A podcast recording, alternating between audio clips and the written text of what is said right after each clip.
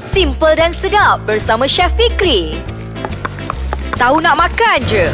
Hai Assalamualaikum warahmatullahi wabarakatuh. Anda bersama saya Chef Fikri Dalam segmen Tahu Nak Makan aja. Kita dalam podcast Ais Kacang. Okey sebelum itu Siapa yang ada podcast Ais Kacang? Terima kasih banyak-banyak. Dan yang belum download Bagi tahu dekat kawan-kawan Supaya download podcast Ais Kacang. Sebab dekat situ Kita boleh dengar macam-macam cerita Dan juga macam-macam resepi Di dalam segmen Tahu Nak Makan aja. Okey Untuk kali ini Saya nak kongsi Salah satu resepi resepi yang famous dekat utara iaitu kari itik. Ha, ramai orang jarang-jarang kita nak dengar orang makan kari itik tetapi di sebelah utara memang ramai orang yang suka buat kari itik. Okey, jom kita nak kongsikan bahan-bahannya sahaja. Kejap lagi saya akan kongsikan tips untuk melembutkan daging itik. Okey, yang pertama kita perlukan setengah ekor itik. Ha, lepas itu kita kena ada uh, satu bungkus rempah kari daging yang kecil, paket kecil tu.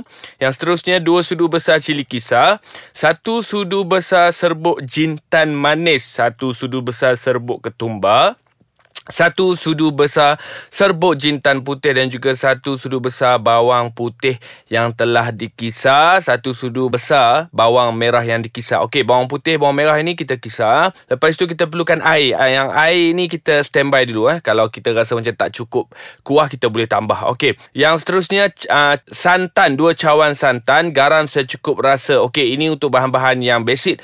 Untuk bahan-bahan tumisan pula, kita perlukan dua ulas bawang merah dua ulas bawang putih yang ini kita mayang halus, kita hiris halus. Satu inci halia sama juga kita mayang halus.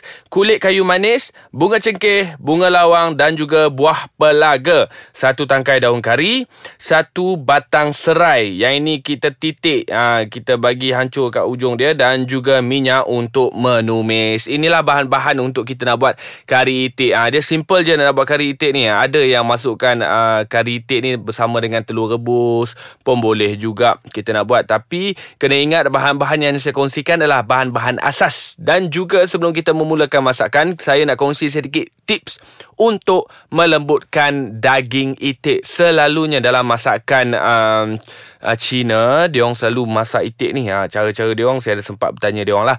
Dia orang selalu peram itik bersama dengan apa kicap cair untuk melembutkan daging itik. Lepas itu urut-urutkan dia sikit peram lama. Lepas itu boleh juga kalau kita nak buat kari itik ni kita rebus supaya dia cepat empuk berada dalam kita punya kari tu. Ha kita boleh rebus dulu. Yang bestnya itik ni kalau kita rebus kita rebus dengan kulit kayu manis. Ha untuk menaikkan dia punya aroma. Lepas tu nak potong bau-bau hanyir apa semua tu itu yang bagusnya. Dan kalau kita dah rebus daging itik ni, kita boleh gunakan dia punya air rebusan tu untuk kita campurkan dalam kita punya kari. Ha, tak payah gunakan air yang biasa. Jadi itulah bahan-bahan yang standard. Tips untuk kita melembutkan daging itik. Kena ingat daging itik ni kalau setengah ekor saya cakap tu, dia daging tak berapa tebal macam ayam. Ha, dia nipis sedikit. Ha, sebab tu perlukan setengah ekor tu.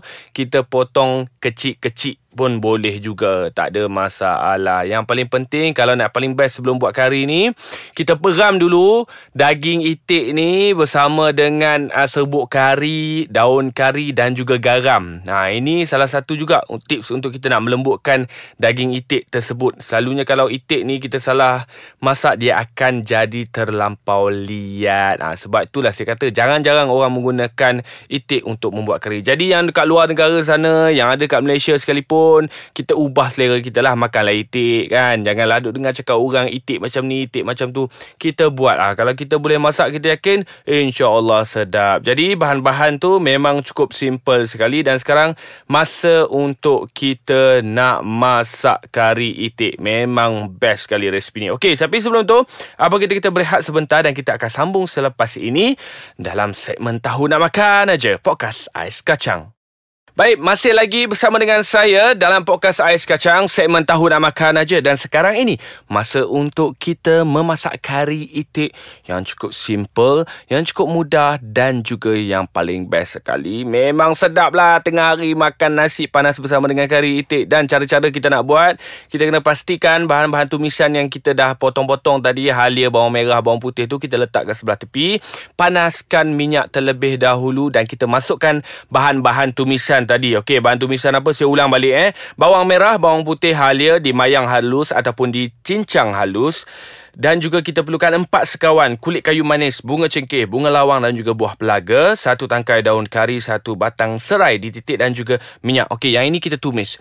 Tips dia dekat sini, apa sekali pun kita nak buat apa-apa masakan, kita kena tumis sehingga naik bau. Dan juga permukaan ataupun tekstur bawang putih, bawang merah itu dah lembut. Jangan terlampau masak sangat, nanti dia cepat hangit. Jadi kita kita tumis semua bahan-bahan ni sehingga naik bau. Bila dah dah naik bau barulah kita masukkan bahan-bahan yang lain yang saya sebutkan sebentar tadi yang pada awalnya kan kita perlukan uh, kari daging okey saya lebih suka lepas saya uh, tumis bahan tumisan saya masukkan kari daging yang telah dijadikan paste kita tumis sebentar sehingga kari itu tu setengah masak dia naik bau agak-agak nak garing macam tu. Okey, lepas itu masukkan daging itik. Ha, daging itik kita masuk. Kalau daging itik pada awal tadi kita dah perak bersama dengan serbuk kari dan juga garam tu, kita masukkan saja. Kita kacau, kacau, kacau. Kita biarkan dia menumis, biar dia macam menggoreng kering bersama dengan kita punya bahan tumisan tu.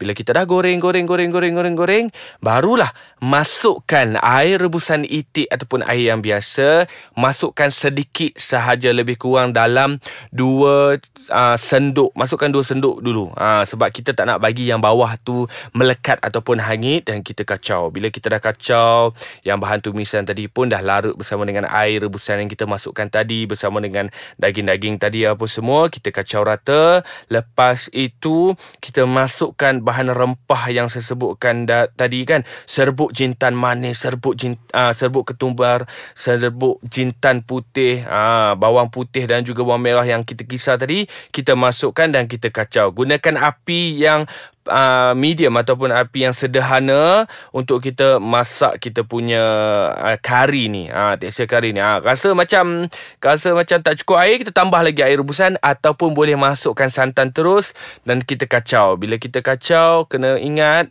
Jangan terlampau kuat kita punya api. Api sederhana saja. Kita kacau, kacau, kacau, kacau, kacau, kacau. Dan kena ingat Boleh tambah lagi daun kari kat dalamnya. Ha, Dan masa ini Sebelum kita merenih Ataupun kita masak dia lebih kurang dalam Lagi 20 minit Ataupun 30 minit Dengan api yang sederhana Kita boleh perasakan dengan garam lagi. Ha, Saya kalau boleh resipi kari ni Saya jarang menggunakan gula. Jadi kita masukkan garam Masukkan keris manisik dan kena ingat kalau nak tambah pedas kita tambah lagi cili kisar ataupun uh, kita tambah serbuk cili pun boleh. Tak ada masalah.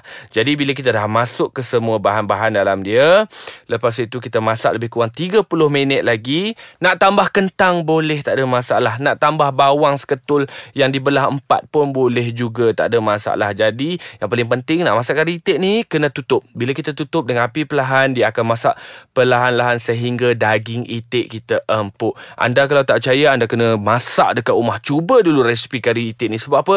Yang ini lain pada yang lain. Kalau anda buat anda bayangkanlah dia boleh uh, apa mengembalikan nostalgia uh, nostalgia kita dan juga memberi satu pengalaman yang baru untuk kita dan juga keluarga kita. Jadi kena ingat cuba resipi yang saya dah cakapkan tadi.